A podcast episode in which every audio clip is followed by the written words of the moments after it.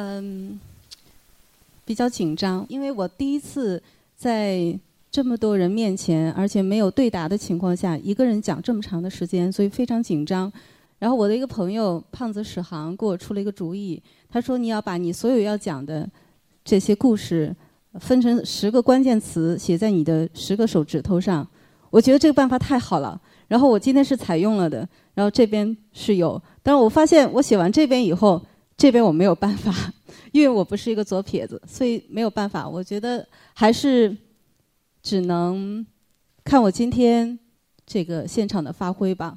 呃，熟悉我的朋友知道我的第一部小说叫做《小时候》，写这部小说大概是零五年的时候，我记得。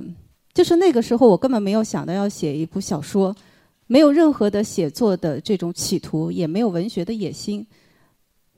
他的契机是有一天下午，我跟我的同学，呃，在一起聚会，我们就开始，呃，讲起小说那些事情，然后就讲各自的妈妈，就妈妈有多奇葩。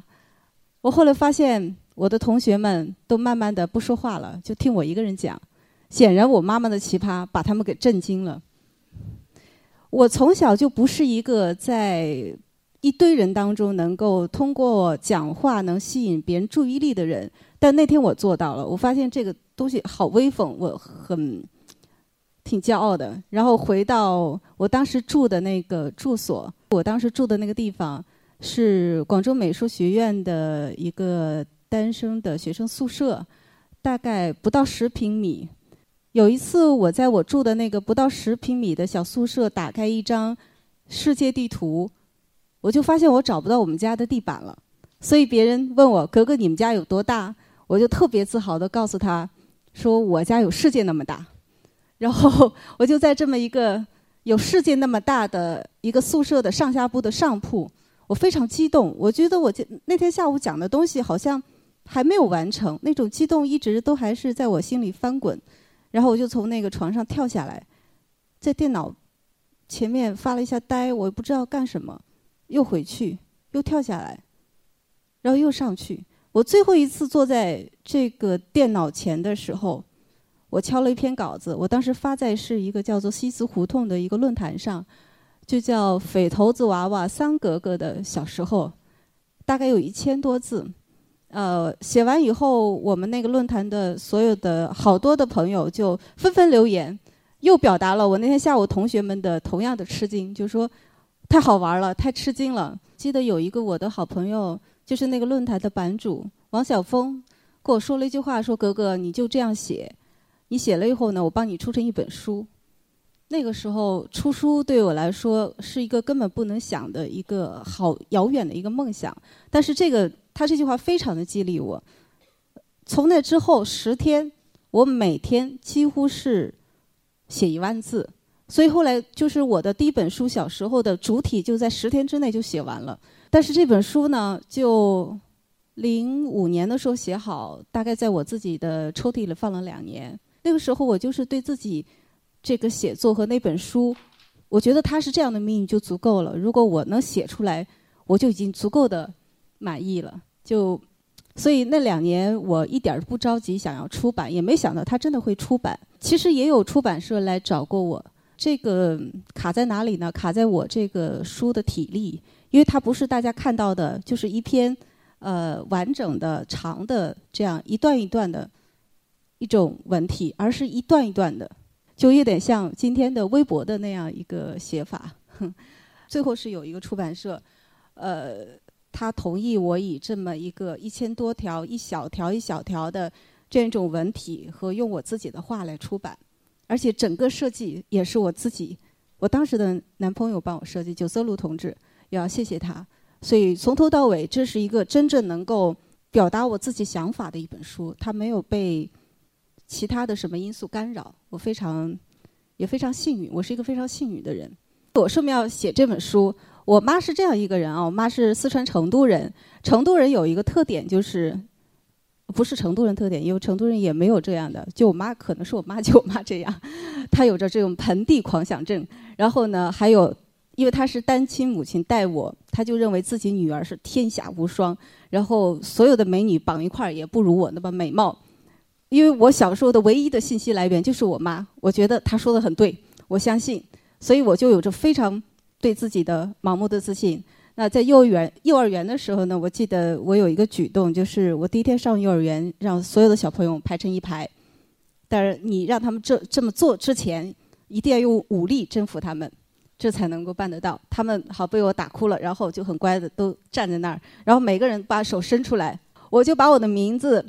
写在他们的手上，呃，然后告诉他们不要哭了，有困难找格格，你们都是我的人。我妈呢，她的奇葩就在于，你看一般的母亲哦，就我要有孩子，我我我我觉得这么做也是不对的。但是我妈就是悄悄告诉我，你这么做，但是千万不要让你的你们的老师看见，就是这是她对我唯一的忠告。然后我在幼儿园呢，就是真是到了权力的这种巅峰。全班都是我的人，而且我是一个非常负责任的领导人。就是别人来，呃，我的人告诉我，隔壁班有人欺负我。隔壁班是大班，就是 那个欺负他的男孩高我半个头。然后我一听，怒不可遏，怎么可能有人欺负我的人？然后我就穿着我那个我外婆给我做的一个红色的披风斗篷，因为我每次我要出战之前，这是我的战袍，穿着它我就神勇无比。然后我穿着它，我就去找那个男生。我发现我小时候吧，我有个能力，就是我不知道困难的大小，我只知道大吼一声，拳脚并用，牙齿并用，然后就上去，每每我都会赢。虽然我只是个小女孩，我发现我会赢。然后，呃，我妈给我的自信，再加上我老是赢，我就觉得我简直是可以匹敌天下。但是呢，还是我会有挫折。在幼儿园的唯一的就是不太顺利。就是有一个女生，她不愿意我怎么打她，或者是给她棒棒糖吃，她都不愿意当我的人。当时我们集体大概是五岁，我记得他的原话是：“他说我才不愿意和你们同流合污呢。”四个字，同流合污。他说：“人是自由的，我是我自己的。” 这个我不知道会不会我这个。幼儿园的或者小学同学看到我今天这个视频，他叫曾薇，我还记得他。呃，但是我整个幼儿园期间我都没有收服他。后，因为我们那个是一个厂矿子弟，我们都会一起上同一个幼儿园、同一个小学和初中。后来我们上了那个小学之后呢，我们是同一个班上，我就混得不那么好了，因为这个班上出现了另外一个女生，她的特点跟我不一样，我是武力，我是我是上武，她是崇文。因为她的口才特别好，她能够站在那儿一个小时不带重样的把人骂哭，然后他的群众基础就很好，然后就慢慢的也他就收服了全班的人，然后他收服以后，他做的一件事情就是联名全班联名来签名，要求把桑格格开除出班班集体这么一个恶性事件，几乎全班都签了，我非常的伤心。你说我从那个权力的那个斗争当中跌落下来就罢了，然后觉得立刻就感觉到了这个世态炎凉啊，这个人心冷得这么快。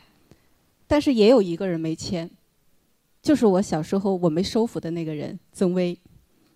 他没有签，但是他最后跟我成为了好朋友。呃，我我觉得我现在这个故事我几乎没讲过，但是我今天我突然想讲这个故事，我就觉得其实这。这个事情对我的影响还是挺深远的。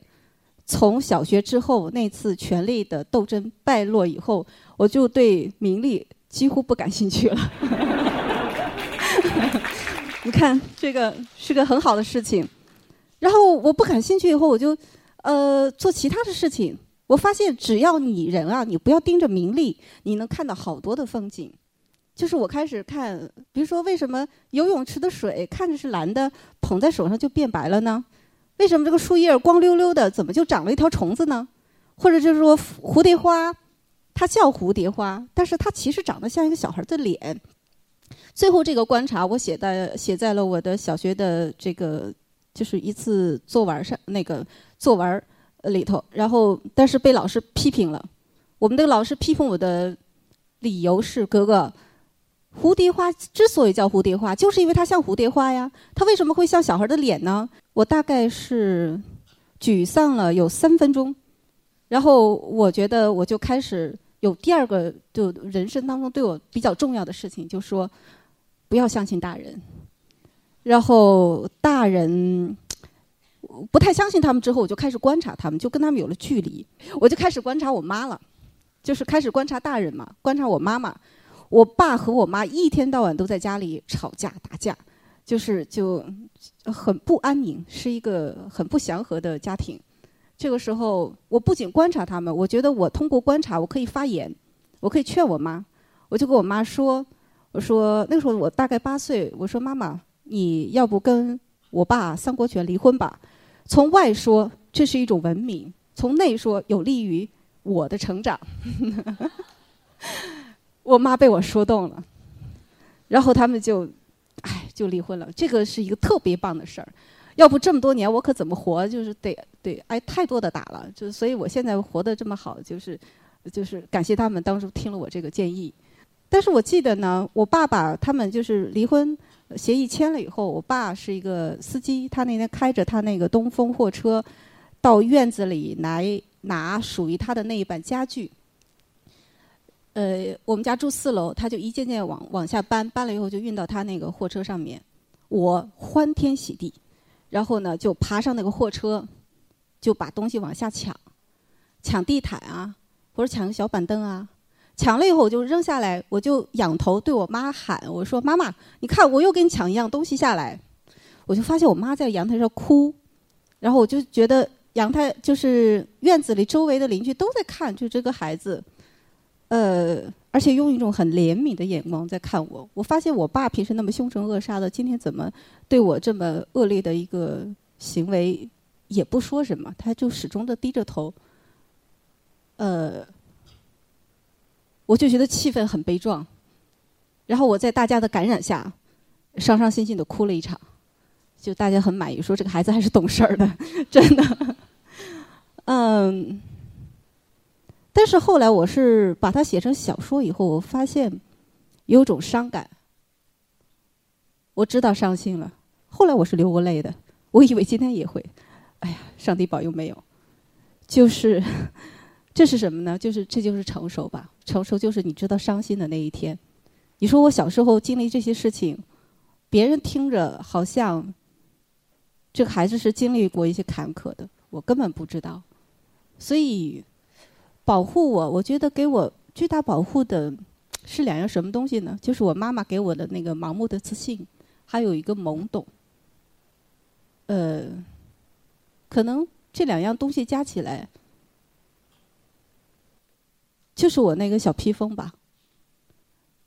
所以我那么欢天喜地的写了一第一本小说，我没有想到能够让一些人关注我，从一个默默无名的小女孩。然后被大家知道，所以这个时候呢，下一本书我怎么办？我就是我在想，我第二本书《黑花黄》，啊，看过这本书的人会知道这本书，我第一本书都已经很很奇葩了，有那么多条组成的，第二本书又是很奇葩，它有童话，有诗歌，有散文，有小说，甚至还有一些当时我博客上面的文字。我这么做是为什么呢？我后来在想，是因为我尝试到别人对我的喜欢，我尝试到这是一种甜头，我太想留住别人对我的喜欢了，所以我在试尽一切的可能。我就像是一个，就是拿不出什么像样礼物的小孩儿，觉得送哪一样出去都不能表达自己的心意，所以就把所有的东西都攒在一起。然后摆在这本书里头，所以这本书基本上是一个我在写作当中的一个挣扎，也是一个尝试。其实这个过程蛮长。我第一本书是零七年出版，第二本书是零九年，然后上本第三本书是去年一三年，所以中间隔了四年。这四年当中，我就是在寻找一个方向，因为我根本在写作之前，第一本书之前，我没有想到我要。当一个作家，我没有想到我会写作，我只是觉得写的很好玩儿，所以现现在，我去出席活动，或者或者是在外面，别人都会介绍这是作家桑格格。每次我听到这个，我都觉得心里有点，呃，惭愧，因为我觉得自己可能不是一个作家，甚至不是一个知识分子。我觉得我就是一个比较真的活着，愿意去记录自己生活点滴的人。呃，所以这四年当中。我反复在想，我就要这样写下去，或者我怎么生活呢？或者是我要去找一些别的事情吗？嗯，所以就有了其他的兴趣爱好，比如说我喜欢的古琴啊，或者是茶啦，或者什么昆曲啦。很不好意思，我突然就是意识到，这是说的那个什么什么四大什么俗，都被我非常呃严重的喜欢了一遍。但是真的。这是一些很好的艺术，它真的能滋养人。就是刚才在那个小片子里，就是大家看到我有一个做陶的那个一个镜头。其实，在做陶的时候，我就发现我有个状态，就是当你手在运作，你所有的注意力在你手上的时候，你脑子不会想别的了。就是那么一瞬间的时候，我找到了一种好像可以喘息的那种感觉。因为这四年，我过得其实并不容易，就是我不知道怎怎么就从一个那么莽撞、不知道伤害、不知道痛苦是什么的人，一下变得那么的敏感、脆弱，所有的快乐和不快乐都会被我放大，然后再去感受。所以大概有两年时间，我是。可以说是非常抑郁的一个状态，就像是人在一个深井，你没有办法被捞起来。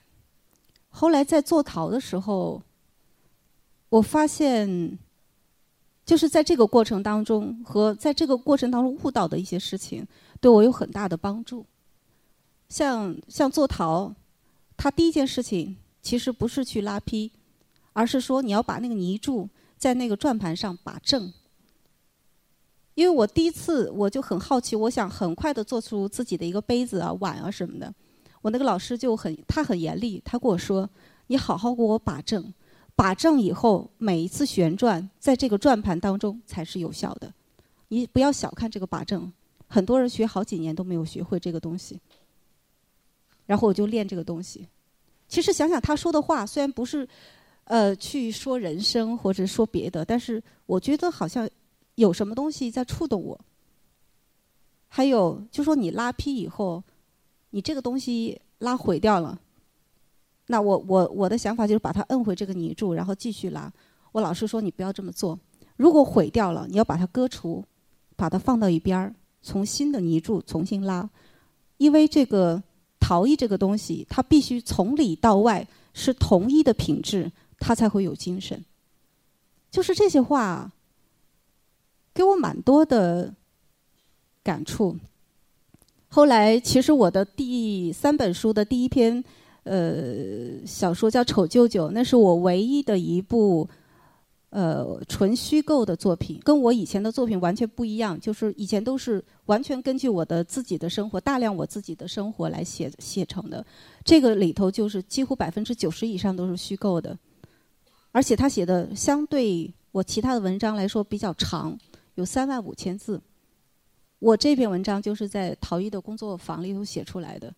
我就发现，当你能够静下来，你就能够看到很多以前你看不到的细节。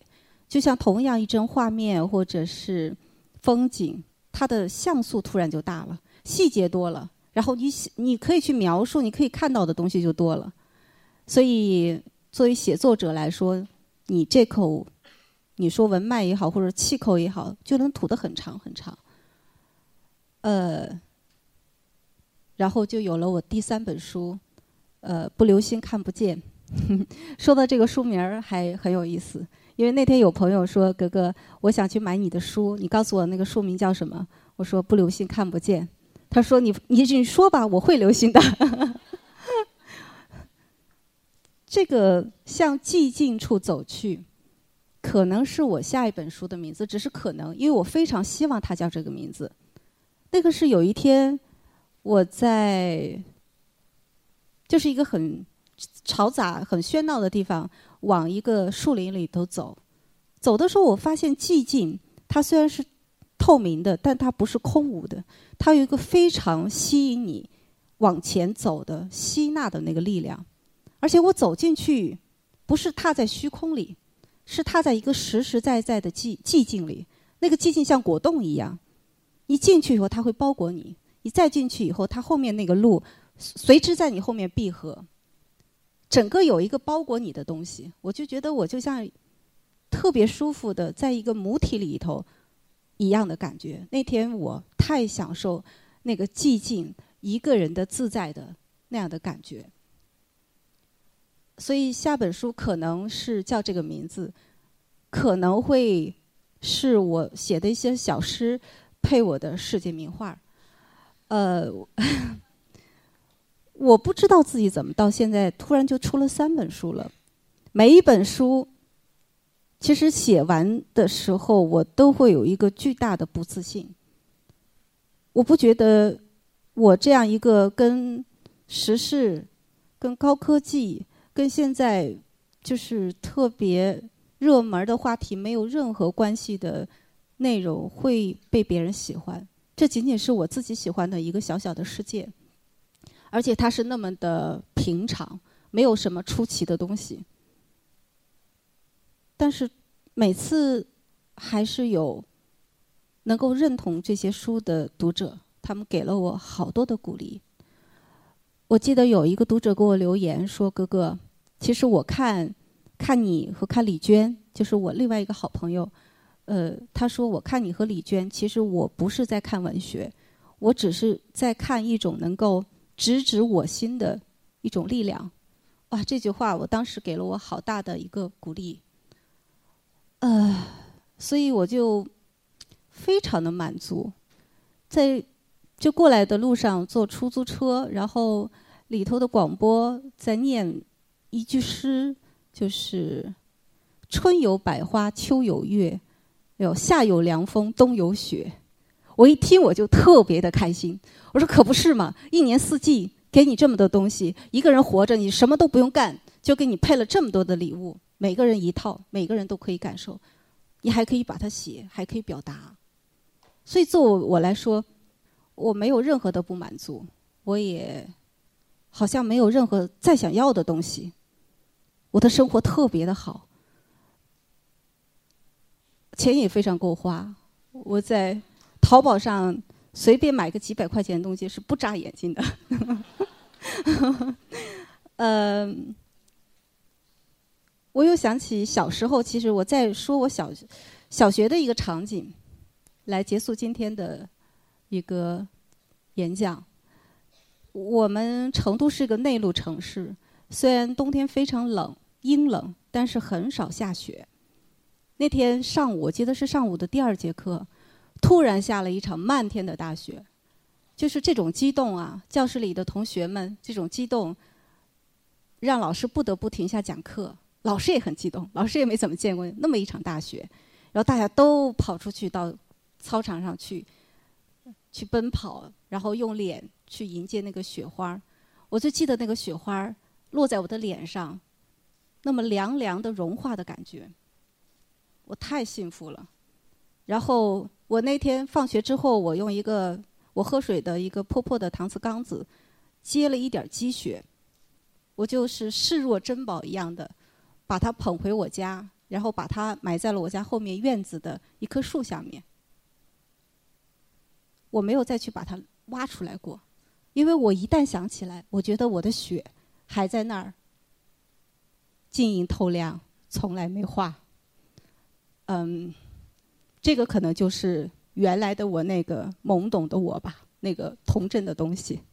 好，谢谢大家。